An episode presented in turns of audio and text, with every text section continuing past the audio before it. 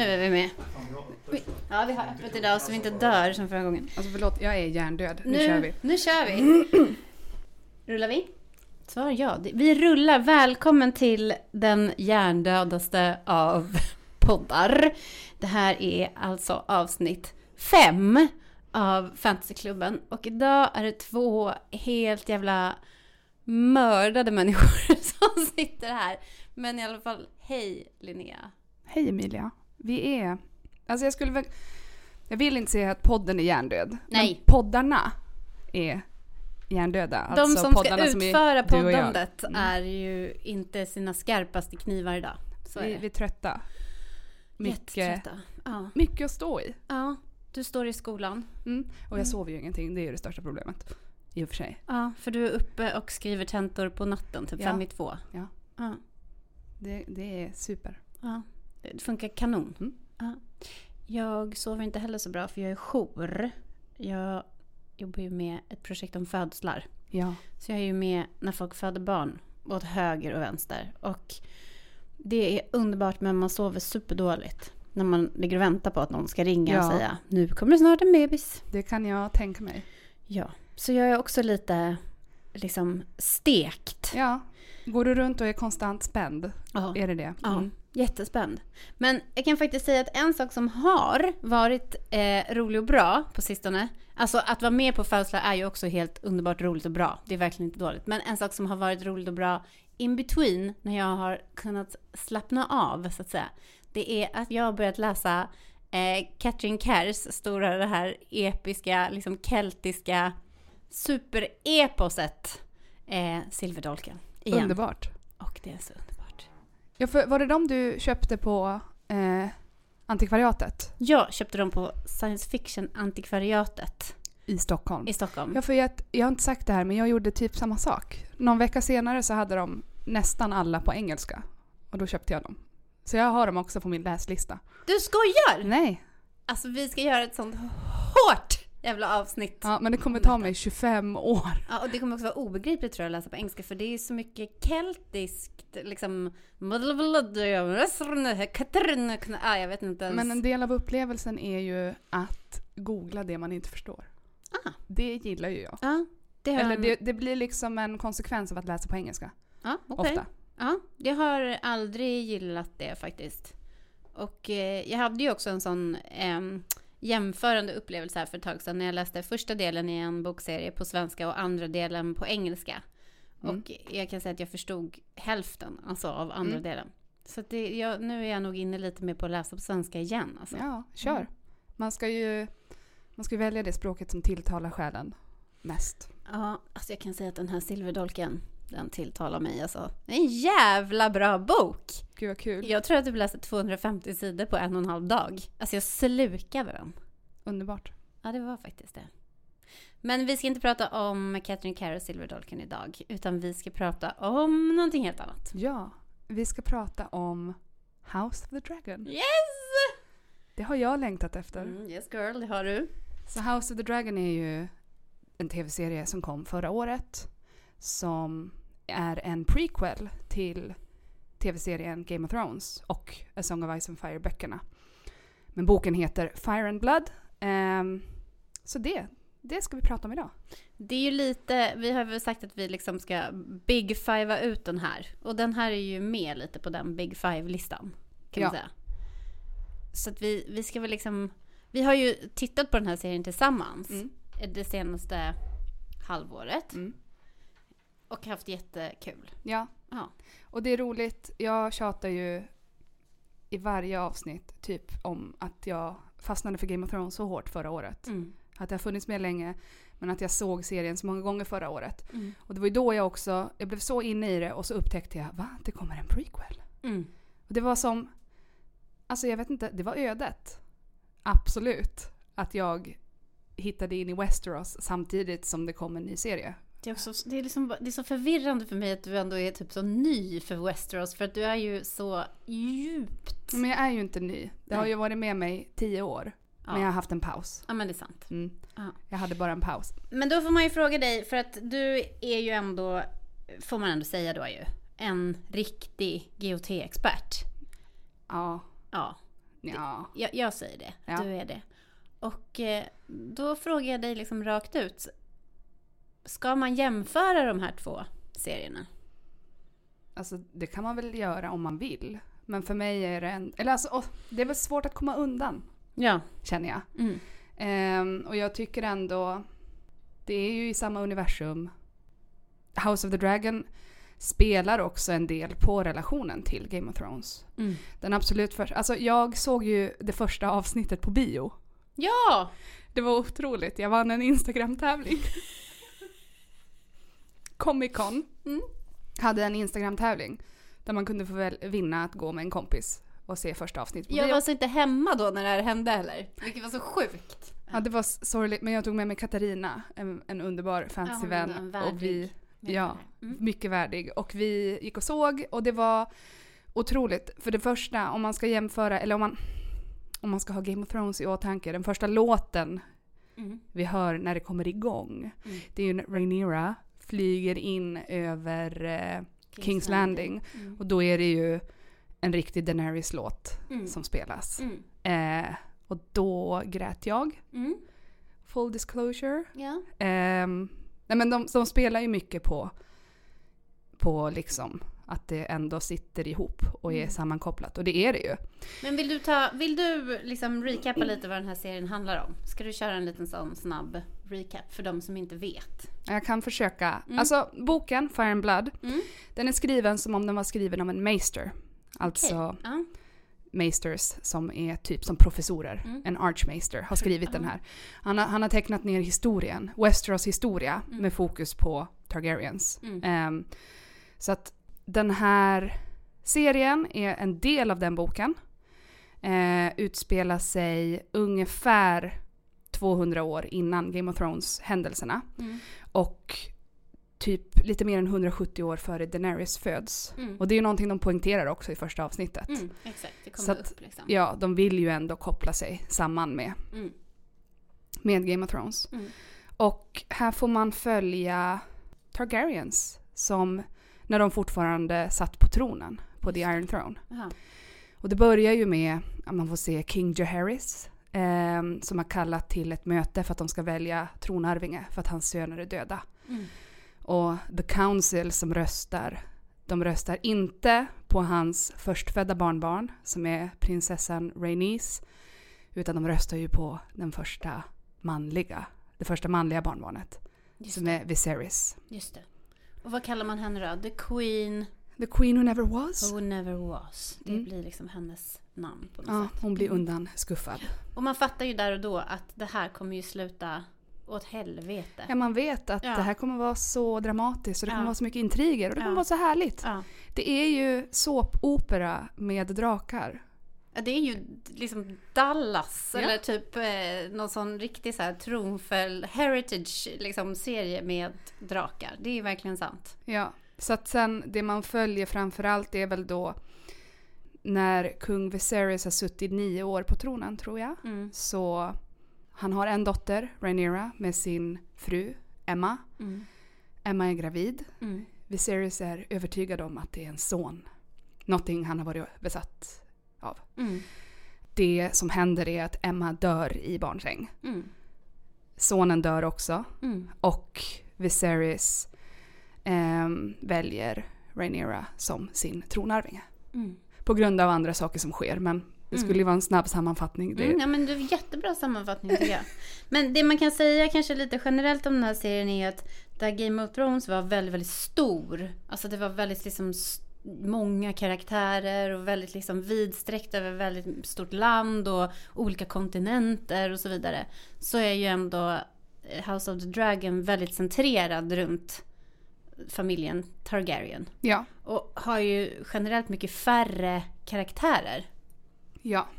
än GOT. Inte lika stort scope liksom. Nej, och det är väl ändå en ganska fin eh, skillnad tycker jag, mellan de här serierna. Mm. Att de har liksom försökt ändå göra något annat. Alltså skildra en historia eller en familjehistoria eller liksom Westeros på samma sätt men ur ett annat perspektiv.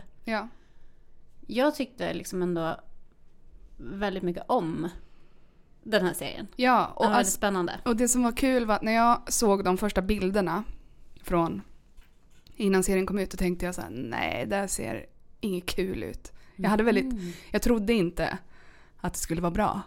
Och jag tycker ju att det var otroligt bra. Ja, du var verkligen blown away. Ja, jag Ja. tycker det var toppen. Men det kanske är för att jag hade, jag såg bilderna och bara, åh, inte alla blonda peruker igen. Men sen när Ja, de är de in action Ja.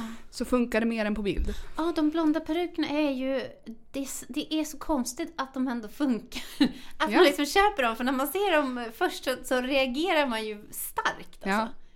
Det är verkligen. inte alla som kan pull it off.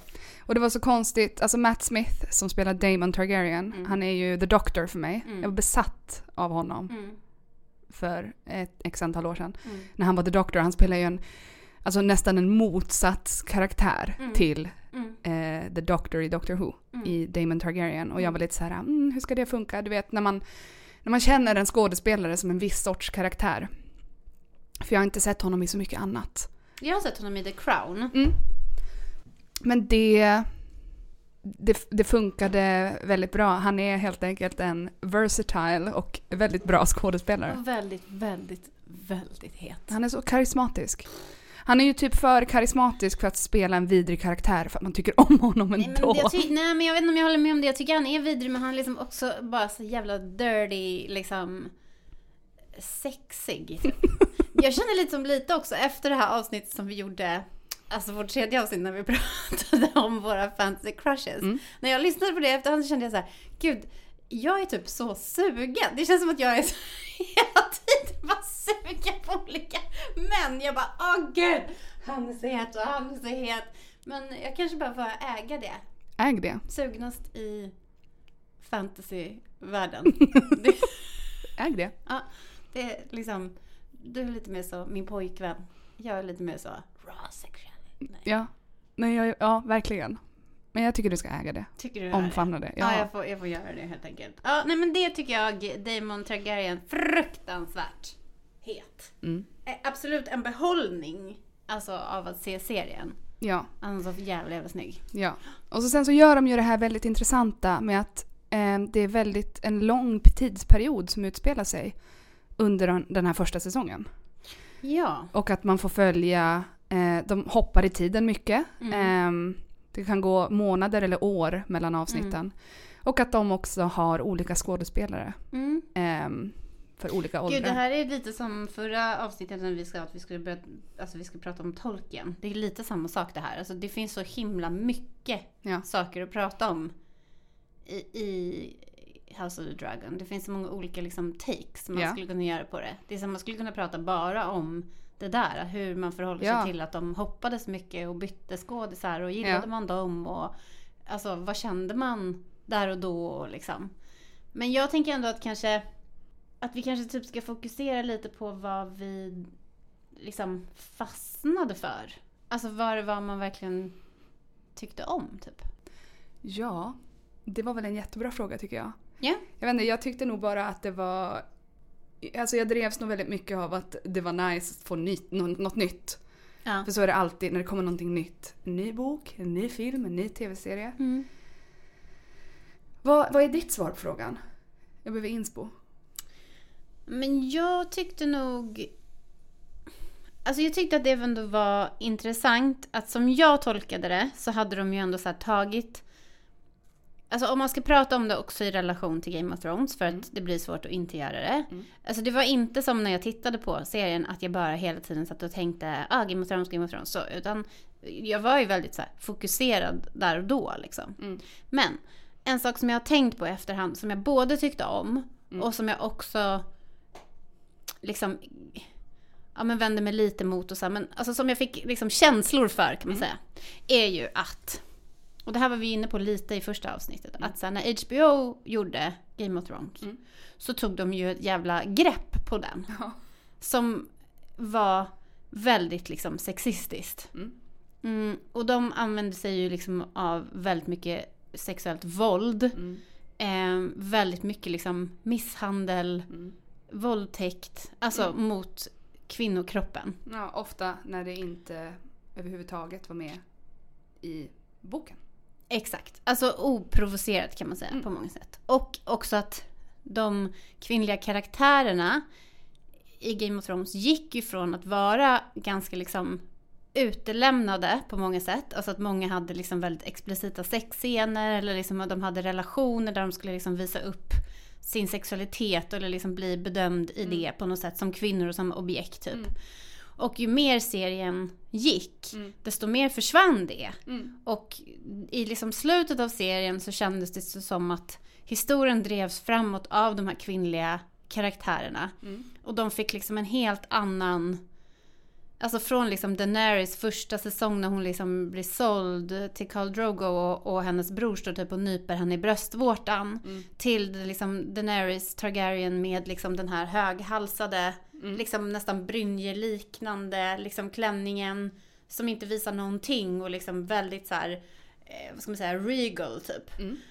Att både rent utseendemässigt och kostym och allting men också såklart deras agenda, dialog, alltså allting förändrades ju. Mm.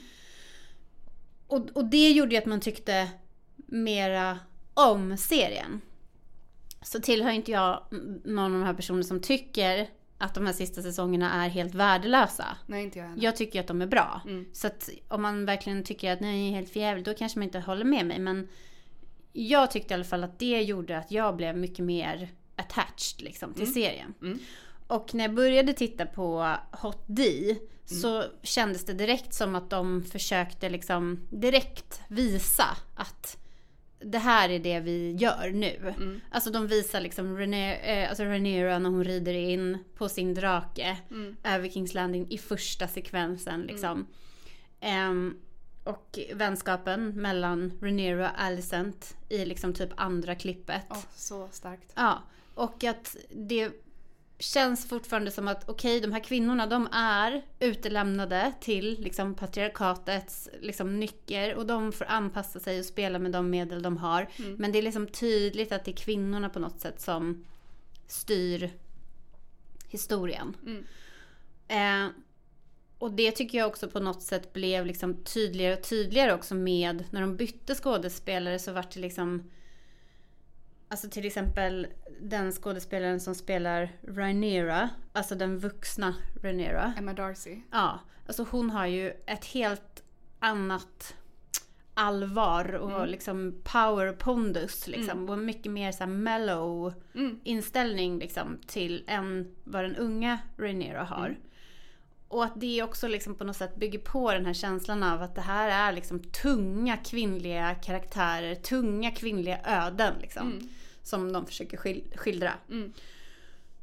Och att den här historien ju drivs framåt av de här kvinnornas förmåga att avla fram arvingar. Ja. Och vad det då innebär för dem rent liksom kroppsligt och mentalt. Liksom. Ja. Och jag... Och det tyckte jag... Alltså det finns ju en scen eh, när eh, Princess Rhaenys kommer upp ur golvet liksom på sin drake. Mm. Som heter någonting jättehärligt. Melise. Melis heter hon ja. ja. Och liksom bara är så otroligt mäktig. Mm.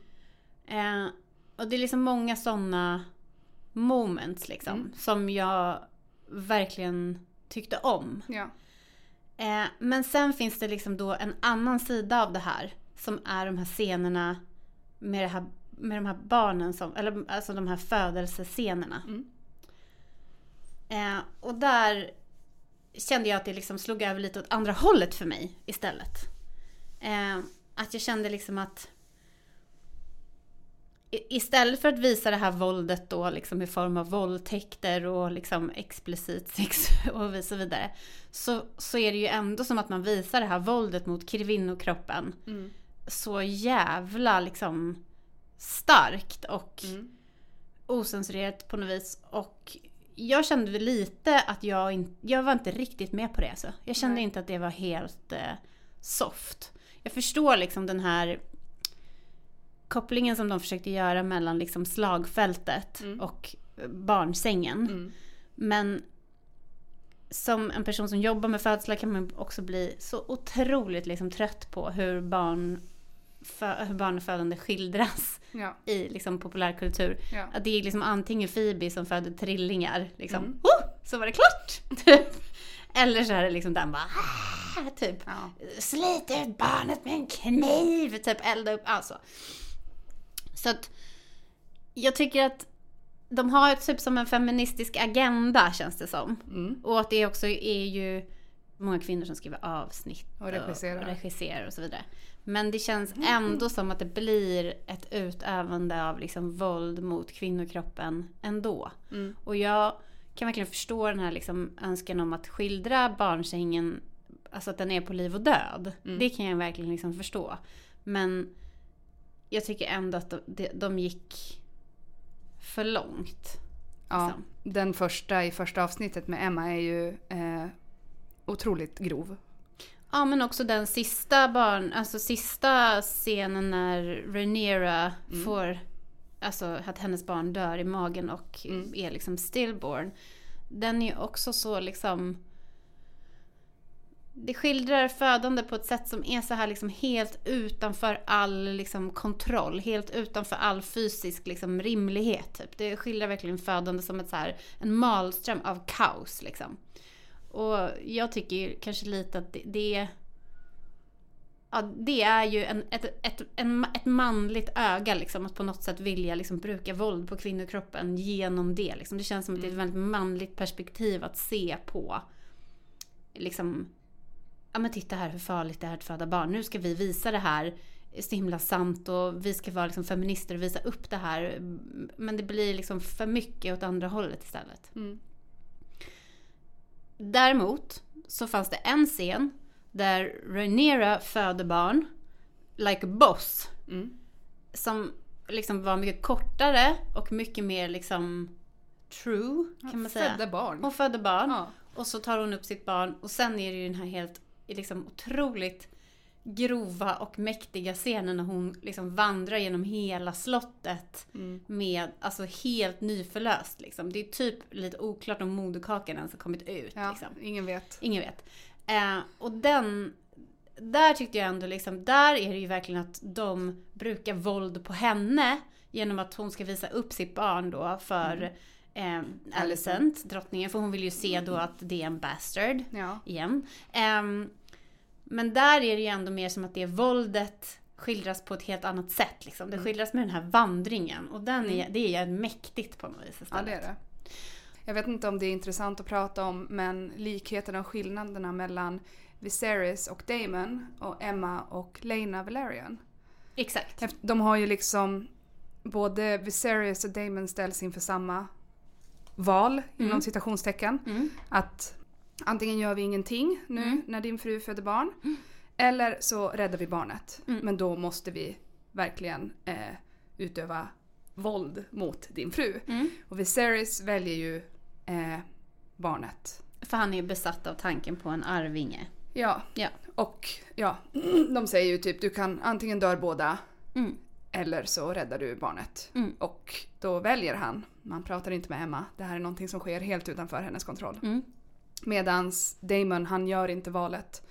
Eh, istället gör Lena ett val Mm. som är att ehm, låta sig själv bli Dracarys Ja. av Vagar. Ja. Hon kryper ut där och Ja. skriker Dracarys.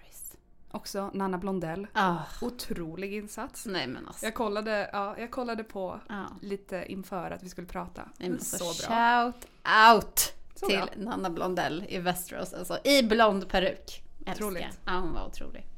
Ja, nej, men det var mitt korta svar på det. Vad jag både tyckte jättemycket om och vad jag också tyckte mindre om men ändå liksom satte igång massa tankar och reflektioner och liksom så i mig. Mm. Nej men jag är med dig. Mm. Eh, absolut. Jag tycker det blir så svårt. Jag, eh, för ibland så kan jag inte förklara varför jag tycker om någonting. Utan det är bara känslostyrt. Mm. Att jag känner. Mm. Det här är bra, men jag kan inte riktigt säga varför. Men någonting jag verkligen uppskattar är hur bra de är på att casta skådespelare. Ja. Ehm, till exempel Paddy som spelar Viserys. Som Alltså, var så otroligt bra. Han fick ju ett sms av George R. R. Martin. Ah. Där han skrev “Din Viserys är bättre än min Viserys”. Ah. Starkt. Fast den är, för den är jättebra. Ja, den är alltså jättebra. han, han är otroligt bra. Och he, alltså jag vet inte, är det första scenen som är liksom ett klipp på hans ansikte när han sitter i The Small Council och pratar? Eller är, det liksom, är det liksom första scenen i hela serien? Eller är det Nej, scenen? första är ju när de väljer tronarvinge med King det. Jaehaerys. Men sen är det nog Ja, och han sitter i The Small Council och bla bla bla. Han drar någon så här dirty joke och liksom det är lite så här fis och prutt-humor typ. Och, ja. och, och det var ju härligt också tyckte jag för då var det som att man kom ihåg så här, ja just det, så här var det i Game of Thrones. De sitter och pratar och pratar och pratar hela tiden. Men han var ju enticing alltså. Mm. Man blev ju fast vid honom. Ja, Och jag älskade ju också dynamiken mellan Viserys och Daemon. nej men den är oslagbar. Ten years you've been king and not once, not once have you asked me to be your hand. You only have sent me away to the Vale, to the city watch. No, blah, but by your side. Så. Det är så starkt. Det, What would you have me do? Ja, det är heartbreaking. det är riktigt bra och det... De, de har så mycket konflikter. Men man vet, alltså de vill ju bara vara bröder. Ja, de älskar ju varandra. Ja. Speciellt, alltså i början är det ju lätt att tro att Damon vill ta tronen från Viserys, men så är det ju inte riktigt. Han vill ju backa sin bror Mhm. eh, så hårt. Men det är ju som att Damon har ju ett väldigt stort ego liksom. Mm. Eh, men, och han har ju också väldigt mycket liksom förakt för Viserys för att han tycker att Viserys är svag. Ja. Men han är ju svag. Ja. Och det i den scenen då när han säger det, Ten years you've been king. Då påpekar han ju det för Viserys. Mm. Liksom, you are weak, säger han ju. Och då har man ju inte kommit så långt in i serien än så att man vet om han är det eller inte. Då Nej. tycker man ju fortfarande, ja ah, men han verkar vara liksom en stand-up guy typ. Mm. Men sen ju längre serien går, desto mer först- liksom förstår man ju verkligen att det här är en person som kommer göra vad som helst för att undvika konflikt. Det är jag om jag var kung. Nej men jag orkar inte. Jag bara 10 years Linnea! Nej. Ja. Nej men jag, han är så. Nej Ja. jag, jag vill bara att alla ska vara glada.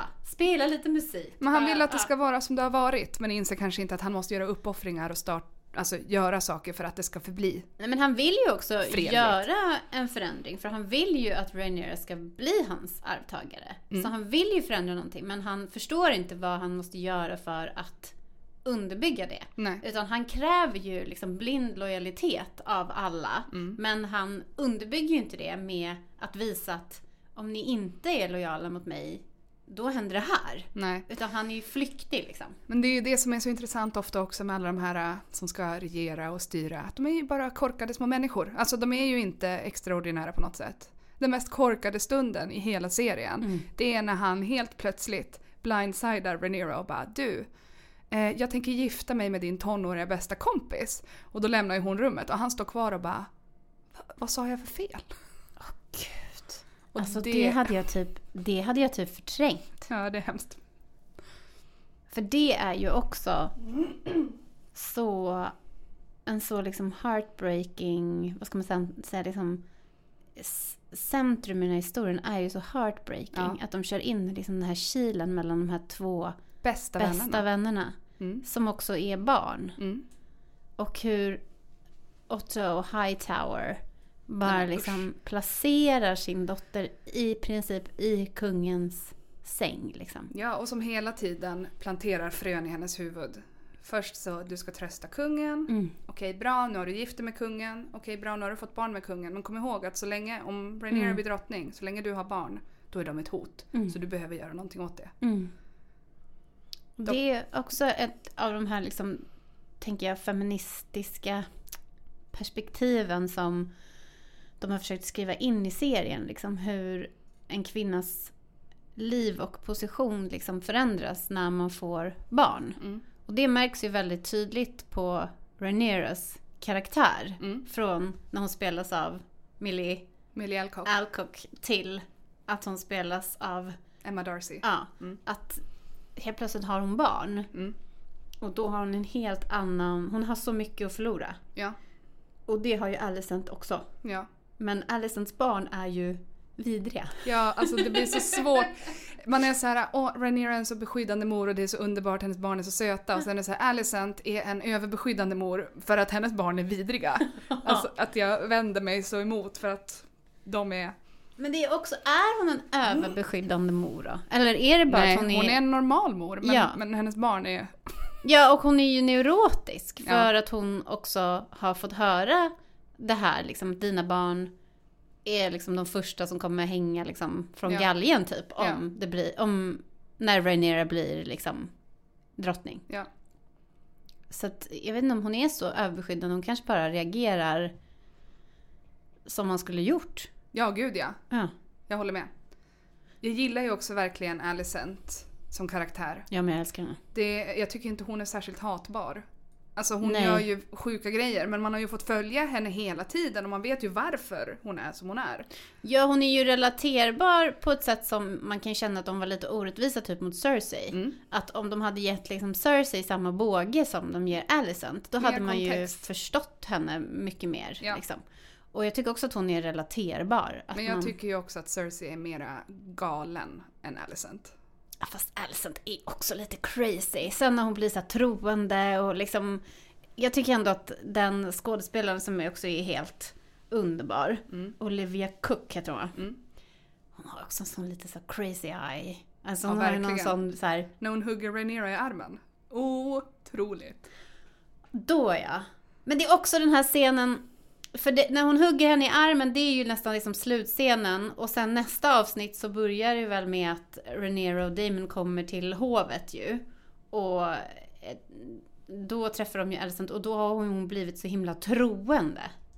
Ja, Och då är hon ju riktigt crazy. ja det är hon faktiskt. Hon Ja. har liksom eh, renoverat Ja, hela slottet. Ja, exakt. Och så är hon så här low key, liksom passivt aggressiv men ändå så här from typ. Mm. Ja, den, den är liksom läbbigare. Men den mest crazy karaktären i hela serien, det måste ju ändå vara Sir Kristen Cole. Ja, han är så urflippad. Men han har, ja. Nej, han har inte sina, han har inga anledningar. Alltså man bara åh, Nej, han har blivit, han har blivit, Ja, han är en han kränkt man. dumpad. Ja, Han är exakt. så kränkt. Han blev liksom, exakt, han är kränkt. Han frågade liksom prinsessan som har blivit uppfostrad i hela sitt liv att hon ska bli drottning. Ja. Om hon ville fly med honom och bli typ en mjölnares fru. Och sen Ja. blev han typ sur. Men från hans perspektiv är ju hans liv över. Ja, För att hon inte vill det. ja, För att han inte då kan, kan leva ett ärligt och moraliskt liv. För att han bryter ju mot sina löften. ja. Och han är ju, han kommer ju inte från någonting. Men man bara boho, kamma dig alltså. Ja, det är lite den viben. Men sen så... Men vibar vi ut en romans mellan honom och Alicent i kommande säsong eller? Ska vi, för, ska vi, ska vi liksom ge oss på lite? Ska vi förespå lite? Mm, jag vet inte. Jag har svårt... Jag tror inte det. Men är det inte typ i slutet på något, i de, sista avsnitten när hon säger så här: If you love me and however, typ på vilket sätt du än älskar mig. Alltså att hon ändå insinuerar att hon vet att han är Mm. förälskad i henne. Ja, det kanske han är, men jag tror inte att hon är det. Nej det tror inte jag heller. Men vet du vad jag tror att hon är? Va? Sexuellt frustrerad. Det är hon absolut. Ja. Det är vad jag tror. Det stämmer. Ja. Men han är...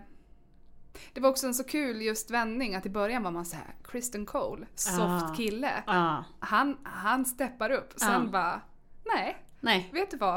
Eh, hej då. Ja. Jag tror han är värst. Ja men det, det har ju lämnat en lite, alltså de sista avsnitten lämnade ju en lite känsla med att det var väldigt många karaktärer som var värst. Ja, också eh, Larry Strong. Larry Strong, otroligt vidrig karaktär. Ja. Eh, också Damon Targaryen tar ett gott stryptag på sin fru. Och jag vänder mig emot brasan. det. Jag vänder ja, mig så hårt emot Ja. att de lät honom göra det. Ja, jag med.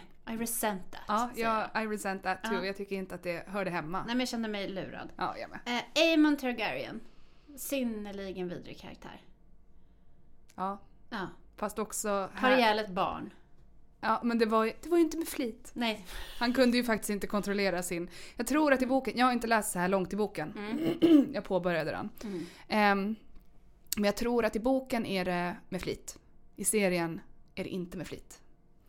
Nej, i serien förstår man ju att det händer av en olycka. Liksom. Eller att drakarna, de har ett mind of their own. Ja, Vilket ju på något sätt också kanske lite, tänker jag, är en premonition vad som kommer hända framåt. ja.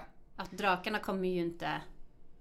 De är ju inte bara liksom passiva bussar som Nej, nej, man nej. kan köra runt på hur man vill. Liksom. De är, och det har de ju jobbat mycket med. De är ju liksom karaktärer. Ja. Ehm, Jag tyckte ju jättemycket om den scenen när Damon går ner där under Dragonstone och liksom sjunger på Old Valyrian och Ja. försöker liksom connecta med de här riktigt stora gamla drakarna som är kvar liksom under. ja, han vill ju samla en större drakarmé. Ja, tyckte sjunger för- mäktig. Vermithor, Ja. som var Jaharis drake. Vermithor, det är väldigt så här uh, Transformer-kompatibelt namn, eller hur? Jag backade. Ja, det känns som en annan eh, liksom, språkstam typ än liksom, eh, ja. Jag brukar ju fundera på om Caraxes är döpt efter The Hell Caraxes. Som, alltså det är en liten shout-out till Tolkien där Säkert. ändå. Säkert. Ja, The Jag har Bloodworm. faktiskt undrat samma sak. Ja, Sen har vi Cyrax, är ju Rhaenyras. ja. Melis, Mm. Vhagar. Mm. Och sen har vi ju en som heter något så här eh, Snowdancer. Nej, Dreamfire. Dreamfire. Ja. Helenas. Vi Men, ser fram emot att se Dreamfire, Ja. eller hur? men apropå Aemond. Ja. Jag eh, gillade den karaktären väldigt mycket när han var yngre. ja Och jag var vet. ändå så här äh, rock'n'roll att du claimade Veigar. Ja, det var Om de ju... andra sover Ja. så ja. Och att han var så här. Ehm, han sa ju sen så här, mitt öga var ett lågt pris att betala. ja. Och det var draken. mäktigt. Och man var så här mäktigt. Ja. Men sen så har han levt med lite bitterhet då. Som leder till att han, ja, han mördar ett barn. Ja. Och det, Och han, är, han har väl också lite, känner man, sån loose cannon ja. tendens. Och han, han vill ju också vara kung. Han tycker ju inte att hans storebror Egon ska vara kung. Nej, men, men är det någon som tycker att Egon ska vara kung? Alicent. ja, eller tycker hon verkligen det? Nej, inte, Nej. Inne, inte i sitt innersta hjärta. Ja, under hypnos, då skulle hon säga att hon hade fel. Ja. Det är ju Otto Hightower som liksom, han kör. Ja. Ja. ja, men det måste ju vara så. De kan inte, de kan inte claima tronen med den andra sonen. Nej, Det går kan de inte. Han har inget De kan egentligen inte göra det med den första heller. Men det ger i alla fall bättre förutsättningar. Ja, ja det, det är ju väldigt spännande. Det får man ju ändå säga. Mm. Och eh, alltså, en sak som jag också tyckte var speciell och som jag faktiskt inte, liksom, har du någon tanke om det? Men det var ju den här väldigt eh, liksom vanilla softa sexscenen mellan Damon och Rhaenyra eh, på Dragonstone. På stranden. Ja, på stranden. Nej, det var i Driftmark tror jag. Var det Driftmark? Det var ja, efter det var begravningen. Ja. Men vad är det? Vad var det för något? Jag vet inte. Vad, vill, vad ville de liksom bevisa med det? Att... De har, alltså att hon, att, jag, jag, det som kändes så här, men det här är, här är något som de, de försöker säga någonting här. De Mm. försöker visa någonting med att gå liksom totalt åt andra hållet mot all annan typ av sex som de har visat Mm. hittills. Eh, och liksom, ja, jag menar jämför med den scenen då, som är den första scenen man ser på Damon när han står och liksom sätter Miss på. Ja, Ja. i, liksom bakifrån framför en öppen Ja. ridå typ med folk. Ehm, ja, det ska, det ska visa någonting att de hör ihop eller att de, De har, eller, ihop, eller, eller de så här- tror det. De tror att de har en samhörighet. Eller- liksom, eller Ja, eller typ så här. Titta vad, vad, vad djupt och romantiskt det här är för Damon älskar henne på riktigt. Ja men det gör han ju inte för han tar ju det där stryptaget på henne sen. Det Han är ju mackgalen bara. De två ska typ tro att de älskar varandra på riktigt. Det är i alla fall... Alltså de, Liksom- ja, de två är ju också, mer än Viserys är ju de mera old school Targaryens. De är ju båda, de är väldigt lika varandra. Mm, Ehm, jag tror de säger det någon gång, att de har mera fire and blood i Mm. sig. mm, Och de vill ju gifta sig med varandra för att stärka Targaryen-släkten. För att det var så till exempel Aegon the Conqueror gjorde, som var gift med båda sina systrar. mm, Det är ju det Damon är ute efter Mm. mycket. mm.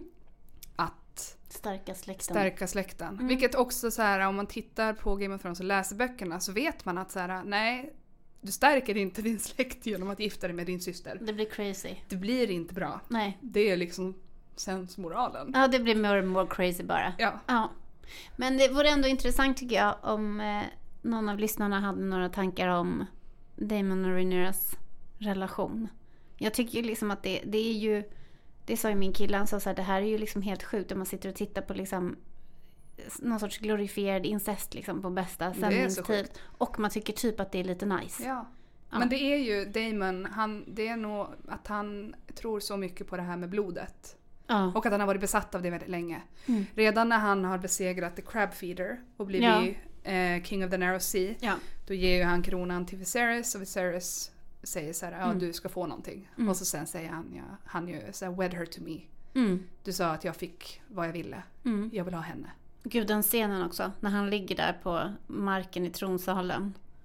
Alltså, så, ja, starkt. Det är någon på TikTok som har tagit det när han säger wed her to me. Mm. You said I can have anything. I will have want, her I as want, she is, säger han väl. I want Rhaenyra. Ja. Då är det någon som har lagt den liksom repliken på en, på en låt. Och så har de gjort såna här riktigt romantiska edits. Och man blir så här, vad, vad är det som händer? Vad är, det som händer? Vad är det som händer? Vad är det jag känner? Det är, det är underligt.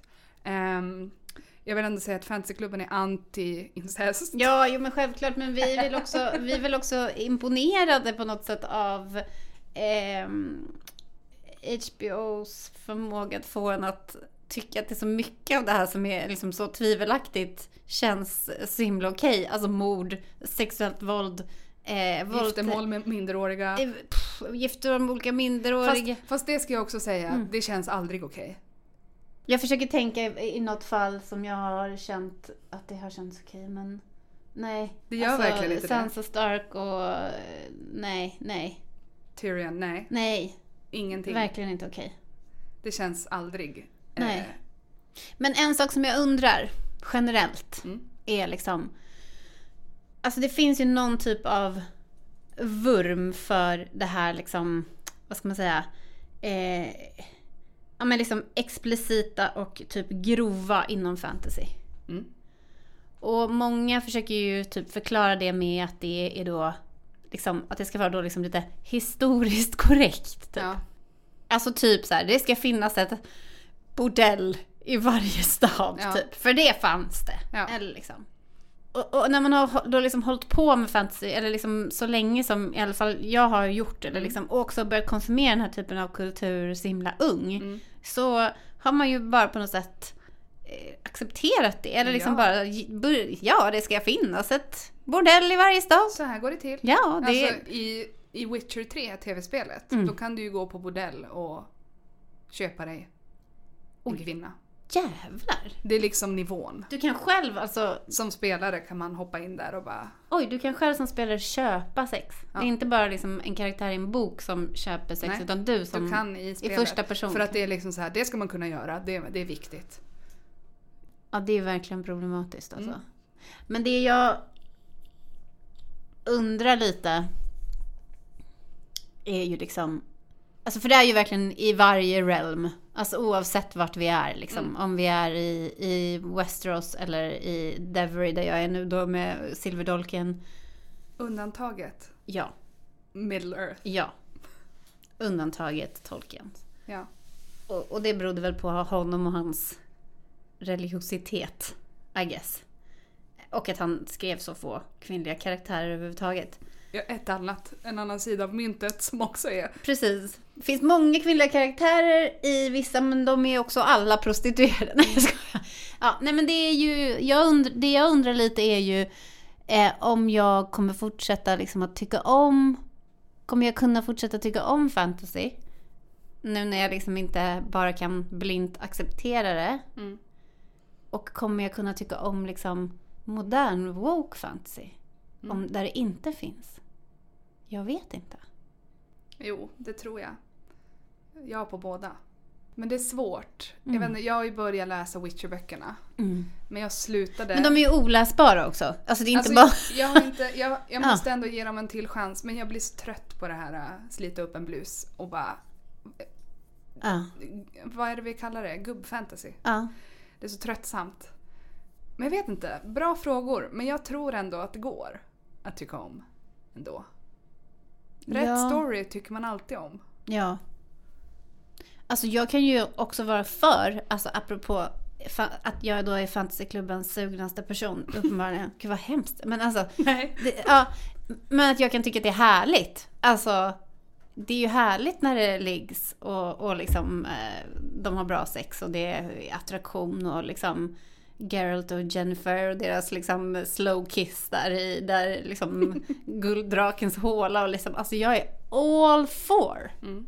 Men att kunna gå in på ett bordell och köpa en kvinna liksom i ett Mm. tv-spel, det är ju, det är ju Det är grovt. Ja, speciellt om man tänker att det typ är män som spelar det här spel. Alltså, Mm. det är ju inte ett gäng coola fantasykvinnor som sitter där och bara. Nej. Utan det är ju mest män då. Om man tänker fantasy skriven för yngre publiker, Mm, unga tonåringar Mm. eller barn, mm, saknar ju detta ja, oftast. ja. Eller de gör det och, och det funkar ju hur bra som helst. Man ska liksom inte underskatta young adult fantasy. För då slipper man det här elementet. Ja, fast om man tänker till exempel på Twilight. Så finns det ju element av liksom destruktivitet och liksom kontroll och... Ja, ja, ja. alltså, men jag tänkte typ ja. så här bordellspåret. Och hela den väldigt explicita grejen. ja. Twilight-böckerna är ju en enda lång utdragen väntan på att de ska ligga med varandra. Mm. Och alla var så besvikna, man fick inte vara med. Utan de gick och så sen var det morgon. Det är ju... Det är faktiskt det är ett svek. Det ska, det ska, man, det ska man säga klart och tydligt. Det var också kanske i linje med författarens Religion. värderingar. Ja, och värderingar. Ja. Ja, sidospår, men det är, det är ju på något sätt kärna, alltså för mig är det här liksom på något sätt så kärnan av den här kulturen på många sätt. Alltså att man ställer sig frågande till om man står ut med den. Mm. Och samtidigt älskar man den. Man gör ju det. Älskar den. Ja. Jag älskar det. Oavsett. Är det en god story? Och en god story för mig är oftast inte supervidrig. Alltså, är det för vidrigt, då är det ju inte bra. Tycker jag. Kanske motsägelsefullt eftersom att jag älskar Game of Thrones. Men, Ja, eh, för att det finns ju också vissa riktigt vidriga delar av Game of Thrones som är så jävla bra alltså. mm, The Red Wedding. Ja. Otroligt avsnitt. otroligt. Ja. Någonting som är synd med serien Game of Thrones det är ju hela Sansa och ehm, The Hound. Ramsay-spåret. Jaha, ja. För Ja. det händer ju inte i böckerna. Det minns inte jag Och det ens. kommer nog, nej, Ja. för att i böckerna har vi ju Jane Poole. Som Ja! Sansas bästa kompis. Det är ju hon Ja! som förkläs som Arya Ja! och gifts bort Med Ramsay. med Ramsay. Så det, det. la de ju på för att Sansa hade inte lidit nog. Nej, Hon skulle nu jävlar. fortsätta utsättas. Ja, just det. Intressant. För det var också så här, vi visste ju redan att Ramsay Bolton var vidrig. Mm. Behövdes det verkligen? Men det här är inte House of the Dragon så att vi sidospårar. Ja, men det där är ett jävligt relevant sidospår faktiskt. Mm. Alltså det ska utövas våld mot kvinnan, det är liksom tydligt i alla fall. Mm. Och det är tydligt att vi också är här för det. Ja men det är intressant, jag har läst så mycket att så här, vissa är såhär, ja men hon blev ju starkare av det Ramsay Bolton gjorde mot henne. Man är så här, nej, snälla! det Nej. blev hon faktiskt inte. Nej, det blev hon inte. Hon blev traumatiserad. Och speciellt med tanke på hur mycket hon redan hade varit med om. Ja, men nej, hon blev... Nej. Ja, nej. Det var Det, faktiskt... finns i, det, det här kan man inte vara så. Det finns inget ont som inte har något gott med sig. Nej, där man får dra en gräns. Nej, det enda goda Mm. som hände där det var att hon fick döda honom. Ja, det var bra. Med, med The Hounds. Det var bra. Mm. Men om vi ska återvända till Hot D. Mm. Det, det finns ju väldigt mycket jättespännande karaktärer Ja. i Hot D. Även om det inte är lika många som i Game of Thrones. Mm. Thanks Lord. Har du några som du vill, liksom vill nämna? Som du känner, det här, de här är spännande? Alltså jag gillar ju verkligen Viserys, eh, Rest in Peace. Ja. Dessvärre död. Ja. Ehm, men jag, jag vill bara se mer av Alicent och Rhaenyra och jag hoppas att man kan få se dem tillsammans mera. Ja. Fast det känns kanske som eh, en, en, en eh, onödig önskan eftersom att de ska kriga. ja. Men det, ja, precis. Jag tänker att så här, Alicents son har mördat Rhaenyras son. Det finns ingenting Nej. Alicent kan göra för att bara, men du vi stryker ett streck över det här. Nej, och det är ju det så sorgligt också att liksom de här eh, liksom Damon och de här kungarna och liksom allting. De fick precis vad de ville. Ja. De, fick, de fick det de ville ha. Ja. De liksom, han blev ett offer eh, på något sätt, den här lilla pojken. Mm. Och ja, ingen är väl gladare än Otto Hightower. Nej, alltså verkligen. Men också Daemon Targaryen ville ju liksom gå till krig och Mm. Rhaenyra höll emot. Ja. Hon höll emot och höll emot och höll emot och på något sätt så såg man ju att det som hon gjorde var bra. Ja. Man förstod ju att så här, om hon fortsätter så här så kommer det bli bra. Mm. Och det kunde inte bli bra. Så därför så blev han liksom, föll ner från den här drakens rygg som ett offer. Liksom. Mm. Det är ju väldigt eh, GOT på något vis. Verkligen. Ja. Jag ser så mycket fram emot framtiden i ehm, House of the Dragon för att vi kommer ju få se mera liksom välbekanta namn. Man har ju redan hört så här äh, om en Rickard Stark, vi hör om Boros Baratheon. Men jag tror att en, en karaktär som kommer bli eh, lite större framöver är en Stark. Cregan Stark. Ja! Många pratar om honom Mm. eh, och längtar tills han kommer. ja. Ser fram emot det. ja. Jag längtar till att få se lite mer av Helena Targaryen. Mm. Jättespännande karaktär tycker jag. Väldigt och jag spännande. längtar efter att få se henne rida på sin Dreamfire. Jag med. Vi längtar också efter att någon ska inse att hon har profetiska drömmar. Ja, alltså det... Det har jag själv insett. Men det, ja, jag, jag tror hon kommer eh, bli mäktig. Mm. Kommer rida in där på sin drake och... När kommer nästa säsong? Vet vi det? Jag vet inte om det är bekräftat men gissningar är väl 2024. Ja. Ehm, så att det är ett tag kvar. Fast också tiden går så snabbt. Ja, du har ägnat dig åt att kolla på behind the scenes i alla fall. Ja, jag kollade lite. Ja. Rätt intressant. Det är mycket om hur de bygger sets och hur de har gjort saker. Mest intressanta är ju... ehm, är det Peter Jonsson han heter? Som har gjort svärd till House of the Dragon. Ja! Som är av många ansedda som en av liksom, världens främsta svärdmakare. ja! Han är verksam utanför Uppsala tror jag. Ja. Så han gjorde ehm, Dark Sister och Blackfire, alltså Aegon the Conquerors svärd. Kan han bli gäst i vår podd? Jag hoppas det. Jag vill gärna veta det. Jag vill veta om han har kurser. Ja, tills nästa gång vi ses, då kommer alltså Linnea ha lärt sig att smida svärd. Eh, med detta så ska vi avsluta dagens program. Nu har vi pratat i, i typ en timme om Mm. Hot Day. Det finns så sjukt mycket mer att säga. Det tar aldrig slut. Vi kommer återvända. Vi kommer återvända. Tack för idag. Dagens avsnitt är inspelat och klippt av Afshin Tamuri. Våran logga är gjord av Lisa Bänk och vårt fina intro är gjort av Jakob Ljungberg. Ljungberg. Tack ska ni ha! Namarie! Hej då. Oh, det gick så här. Ja, det, gjorde, Alltså det gick så här. det gick jättebra. 50 minuter. Jag bara va? Det gick jättebra. Ja. Du bara, vad gillar du? Jag bara, Hala! Typ i 45 minuter.